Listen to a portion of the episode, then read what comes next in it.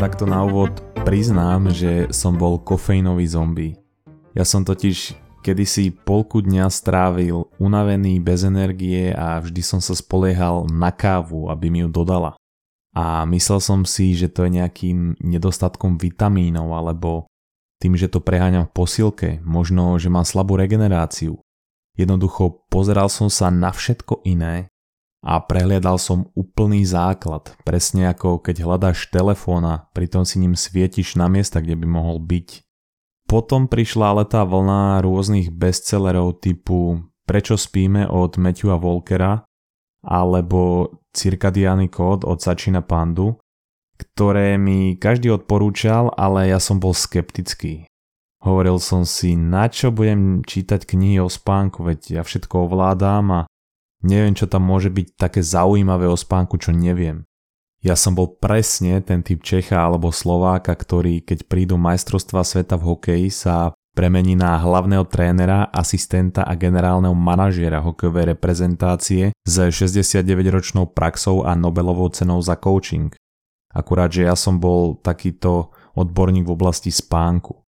No ale pravda bola taká, že presne ako typický český a slovenský hokejový odborník počas majstrovstiev som bol aj ja rovnaký v úvodzovkách odborník na spánok.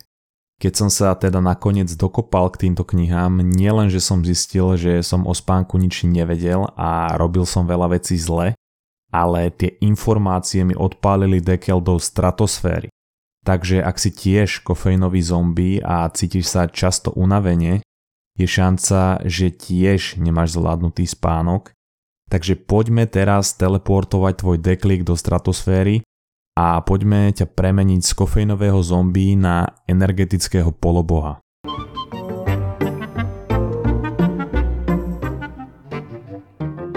V prvom rade spánok vo veľkom ovplyvňuje to, ako vyzeráš a v akej si forme, akokoľvek zvláštne to znie.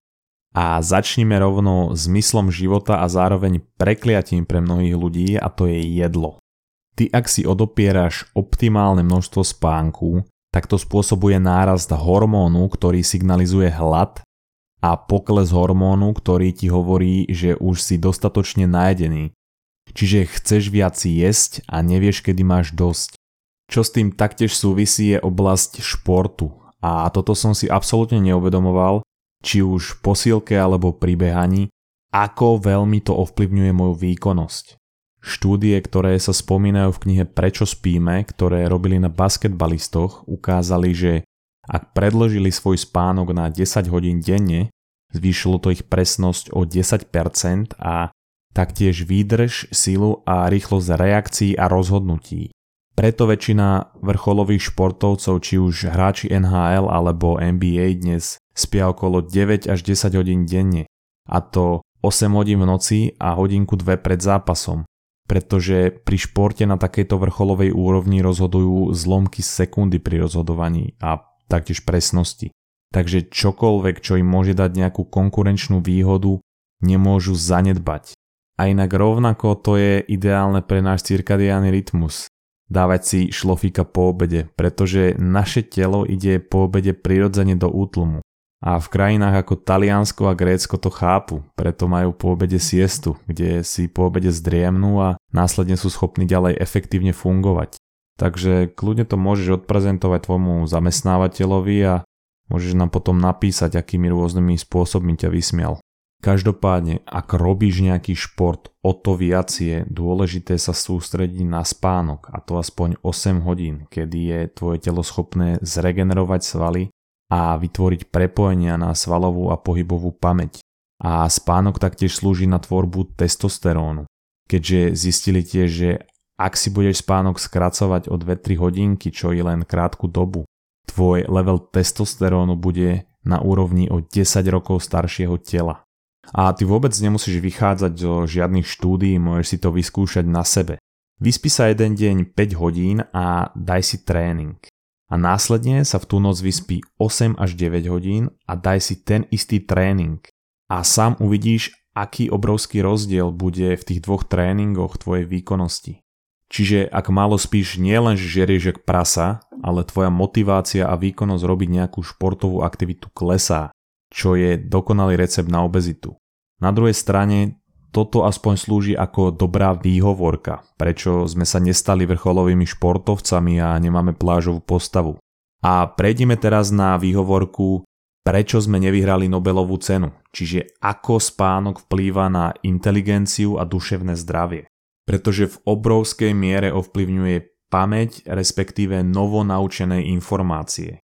Ono mozog totižto počas spánku v údzovkách triedi náš inbox on vymazáva staré nepotrebné veci a ukladá novonaučené veci a vytvára prepojenia. Najlepšie to ilustruje štúdia, na ktorú sa odkazuje Matthew Walker, kde sa dali učiť dvom skupinám ľudí rovnaké učivo a jedna skupina mala následne 8 hodín spánku a druhá skupina nemala spánok žiadny. No a na ďalší deň obe skupiny testovali a tá, ktorá mala dostatočný spánok, mala o 40% lepšie výsledky ako tá bez spánku. To znamená, že bez spánku není mozog schopný uložiť väčšinu novoprijatých informácií. Je na to taká pekná paralela, že si to môžeš predstaviť ako videohru, kde tým ako hráš robíš progres a postupuješ na nové levely. A ak chceš ďalšíkrát pokračovať tam, kde si skončil, tak musí si tú hru uložiť, než ju vypneš. A to je presne to isté, keď sa učíš. Robíš nejaký progres a ak si chceš pamätať to, čo si sa naučil, potrebuješ si to uložiť a na to slúži spánok.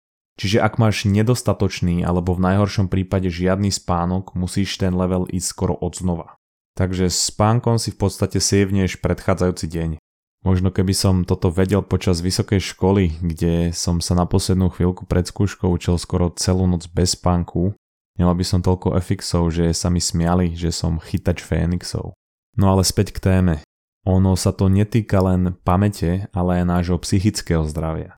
My totiž cez deň zažívame rôzne stresové situácie, niekedy hraničiace až s traumou, pričom za ten emocionálny spúšťač pri týchto situáciách môžu rôzne stresové hormóny a okrem iného aj norepinefrín. Matthew Walker ale tvrdí, že z celého dňa len počas fázy spánku zvanej REM není norepinefrín v mozgu prítomný. A teda náš mozog si tieto stresové situácie prehráva bez emocionálnej odozvy, čo znamená, že ďalší deň nám to je viac jedno. Čiže ak celý deň chodíš s brokolicou medzi zubami a všimneš si to až na konci dňa, tak počas spánku sa s tým tvoj mozog vysporiada a ty nebudeš cítiť taký istý pocit trápnosti do konca života, ale každý deň ti to je viac a viac jedno. Takže logicky z toho vychádza jednoduchá rovnica. Čím viac spánku, tým viac vyrovnanosti a emocionálnej stability. No a keďže to ovplyvňuje oblasť psychiky, takisto to ovplyvňuje aj oblasť imunity a zdravia. My máme v tele totiž bunky, ktoré sa volajú Natural Killer Cells, alebo teda vo voľnom preklade prirodzený zabíjaci, čo znie ako nejaká tajná jednotka. A môžeš si to aj tak predstaviť ako nejakú tajnú jednotku, ktorá v tvojom tele zabíja nechcené a nebezpečné bunky. A hlavne rakovinotvorné bunky. No a teraz to najzaujímavejšie. Keď robili výskum, ako vplýva spánok na tieto bunky, Zistili, že čo i len pri jednej noci, kedy človek spal 4 hodiny, že tento nedostatok spánku spôsobil 70% úbytok v aktivite týchto buniek. A predstav si, čo to môže spôsobiť z dlhodobého hľadiska. Dokonca súvislosť medzi zníženou aktivitou týchto buniek a výskytom rakoviny je tak vysoká, že Svetová zdravotnícká organizácia zaradzuje akúkoľvek prácu na nočné smeny ako pravdepodobný karcinogén kvôli prerušovaniu pravidelného spánkového cyklu. A áno, toto všetko sú dôležité veci, ale teraz úplne najhoršia správa, teda aspoň pre mňa osobne a vlastne aj pre každého Čecha a Slováka. A to je vplyv kávy a alkoholu na spánok. Ty ak piješ kávu pravidelne, tak si určite hovorí, že pr, ale prosím ťa, ja kávu už aj necítim, mne to nič nerobí a ja to pijem iba prechuť. No ale pravda je však taká, že aj keď to možno necítiš, ten kofeín v tele sa odbúrava 8 až 12 hodín. Čiže mnohokrát síce ten účinok na sebe nepociťuješ, ale keď si dáš kávu o tretej po obede a neskôr, tak tvoje telo polku noci odburáva kofeín. a není schopné ísť do hlbokého spánku. Pri najmenšom to teda výrazne znižuje kvalitu spánku. A to isté platí aj s alkoholom. Ono štúdie bohužiaľ potvrdili a vždy ma boli srdce, keď si na ten fakt spomeniem, že my ak pijeme večer alkohol, tak ho telo celú noc odbúrava a není schopné mať REM spánok. Čiže v podstate to znamená, že ako keby ani nespíme, ale sme len takí omráčení. Čiže teoreticky to ani není kategorizované ako spánok. Aj čiastočne preto sme po prepitej noci unavení a máme chuť na junk foody a ďalší deň nič nespravíme. Pre typického Čecha a Slováka to znie tak, že pre kvalitný spánok sa musíme vzdať všetkých radostí v živote a áno, v tomto prípade to je alkohol. Každopádne, keď už sme pri spánku a alkohole, fungovať so spánkovou depriváciou pri čomkoľvek je ako fungovať pri činnostiach opitý. Walker totiž hovorí o štúdii, kde porovnávali šoférovanie s pol promile alkoholu a šoférovanie so spánkovou depriváciou. A zistili, že tie reakcie sú spomalané asi na rovnakej úrovni. A najhoršie na tom je, že si to neuvedomujeme a spánkovú depriváciu tolerujeme za volantom a tiež pri dôležitých povolaniach ako doktor alebo dokonca aj pri nočných smenách v rôznych fabrikách. A to je strašne nebezpečné. Aj keď ja viem, že tí ľudia nemajú na výber. Ale len pri spánkovej deprivácii a dopravných autonehodách je obrovská súvislosť. A to už je niečo, čo ovplyvniť môžeme. No a teraz prejdeme k jednému z najväčších problémov, ktoré v dnešnej dobe vplývajú na kvalitu nášho spánku. To je problém modrého svetla, ktorého je veľa v slnečnom žiarení, ale ten problém je v modrom svetle z obrazoviek. Totižto z evolučného hľadiska bol človek zvyknutý vstávať s prvým svetlom a zaspávať po zotmení. A preto náš mozog a cirkadiálny rytmus sa riadi podľa svetla a v našom tele to reguluje hormón melatonín. Zjednodušene povedané, ráno keď vyjde svetlo, tak naše hodnoty melatonínu začnú klesať a to nás prebúdza. A teraz preskočme ten fakt, že ťa prebúdza budík, ktorý 5 krát posúvaš No a keď je potom tma, tak náš mozog vie, že je večer a tie hodnoty začnú stúpať a my sme ospali. Lenže fakt je ten, že my už nevstávame s prvým svetlom a nechodíme spať po zatmení. A preto je tento rytmus rozhodený. Problém teda je, že sme vystavení obrovskému množstvu modrého svetla aj po zatmení. A to už vo forme mobilov, televízora alebo klasického svetla zo žiaroviek. Preto môžeš mať niekedy problém zaspať, pretože tvoj melatonín snmov stúpa postupne a ty tým, že sa vystavuješ modrému svetlu aj po zatmení, dávaš tvojmu mozgu signál, že je ešte deň a on si hovorí, že aha, takže ešte musím byť hore a tým pádom hodnoty melatonínu sa znížia. Na čo je však naša citlivosť o mnoho nižšia je červené svetlo pretože ako sa človek vyvíjal, trávil po zotmení čas pri ohni, čo je červené svetlo a sme na neho lepšie uspôsobení pred spaním. No a s touto informáciou prejdime k tomu, čo môžeš robiť a k nejakým odporúčaniam, aby si mal čo najlepší a najkvalitnejší spánok a bol si plný energie.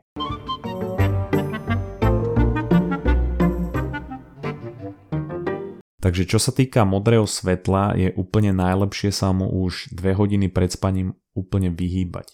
Čiže nepoužívať veľké svetlo a ak ti aj v noci treba ísť do kúpeľne alebo na záchod, tak môžeš použiť prisvetlenie na telefóne. A pri displejoch telefónu alebo televízora a taktiež aj notebooku sa dá nastaviť ten režim, kedy budú všetky farby do červena a nebude nám to až v takej miere ovplyvňovať hladiny melatonínu. Ono dokonca existujú aj také špeciálne okuliare na večer, ktoré redukujú modré svetlo. Každopádne, keď tráviš veľa času za obrazovkou pred spaním, tak to uvoľňuje stresový hormón, čo zase narušuje kvalitu spánku.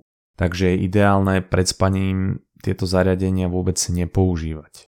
No a úplne všetci vedia, že ideálna doba spánku je 7 až 9 hodín. Ale to neznamená byť v posteli 7 hodín pretože nám nejaký čas trvá, kým zaspíme a v noci sa párkrát zobudíme. Čiže ten čas v posteli sa nerovná času spánku. Teraz povedzme, že chceme spať aspoň 7,5 hodiny. Tak v posteli musíme byť aspoň 8 až 8,5 hodiny. No a ty môžeš tomu trošku pomôcť a tým, že budeš rýchlejšie zaspávať a to tým, že pri zaspávaní teplota nášho tela klesá. Preto je dobré mať trochu nižšiu teplotu spálni. A taktiež je dobré chodiť spať a potom vstávať v ten rovnaký čas, ak je to možné. A to aj cez víkendy. Pretože telo sa potom naučí tento rytmus a ty nebudeš vo výsledku potrebovať ani budík. Po prebudení je zase dobré výjsť na 10 minút von na prirodzené svetlo, aby sa nám znížili hodnoty melatonínu rýchlejšie a prirodzenejšie. No a teraz čo s tými našimi obľúbenými nápojmi? S tou kávou je najlepšie, ak ju piješ len do obeda, ale viem, že často potrebuješ aj energiu po obede, takže určite by som nepil už neskôr ako o druhej. No a čo sa týka alkoholu, ja nesom tak naivný, že ti budem hovoriť, aby si nepil, ale poviem ti aspoň to, že ožier sa ráno, aby tvoje telo stihlo do večera ten alkohol odbúrať. Ale nie, je to jedna z možností, ale v každom prípade pamätaj na to, že ak tvoje telo celú noc musí odbúravať alkohol, tak to není ideálne. No a posledná vec je načasovanie stravovania. Sačím Panda totiž vo svojej knihe tvrdí, že je takisto dôležité nielen čo jeme, ale aj kedy to jeme pretože aj naše jednotlivé vnútorné orgány a bunky majú vnútorný cirkadiálny kód a v určitej časti dňa sú lepšie pripravené na príjmanie stravy. Panda teda hovorí, že najideálnejší čas je začať jesť 2 hodiny po prebudení a potom mať 10 až 8 hodinové okno, kedy môžeš jesť a už nejaké aspoň 4 hodinky pred spaním nejesť. Pretože ak v noci musí naše telo zase tráviť potravu, ovplyvňuje to spánok. Ale taktiež ak konzumuješ v menšom časovom okne cez deň, tvoj črevo sa má potom čas zregenerovať. A to má veľa iných benefitov ako menšia citlivosť na inzulín a teda aj toľko nepriberáš a máš lepší krvný tlak. No a to, že kvalita tej stravy ovplyvňuje vlastne všetky zdravotné ukazovatele, to dodávať ani nemusím. No a dám ti ešte jeden bonusový tip, ktorý asi úplne najviac ovplyvňuje kvalitu spánku a to je počúvanie a zdieľanie podcastu Mozgová atletika. Je totiž preukázané, že ak ho počúvaš a následne zdieľaš, nielen tvoj spánok, ale aj kvalita tvojho života sa zvýši o približne 1728%. A to je čistý fakt. No a na záver by som len dodal, že každý deň si vlastne vyberáš dĺžkou spánku či chceš byť tučný a zdeprimovaný primitív, ktorý podáva v športe slabé výkony a ešte k tomu má aj slabú imunitu, a teda je kofeínový zombie, alebo či chceš byť vyšportovaný a zdravý génius, ktorý je pozitívny a vyrovnaný a je teda energetický poloboch. Tá voľba je na tebe. No a to už je pre dnešok všetko. A k tomu spánku sa dá strašne veľa, preto budem pridávať ešte tento týždeň nejaký dodatočný obsah k tejto téme na náš Instagram Mozgová atletika. Takže to určite sleduj a posielaj túto epizódu tvojim kamošom a premeniaj ich z kofeínových zombích na energetických polobohov. A my sa počujeme zase o týždeň. Čau es!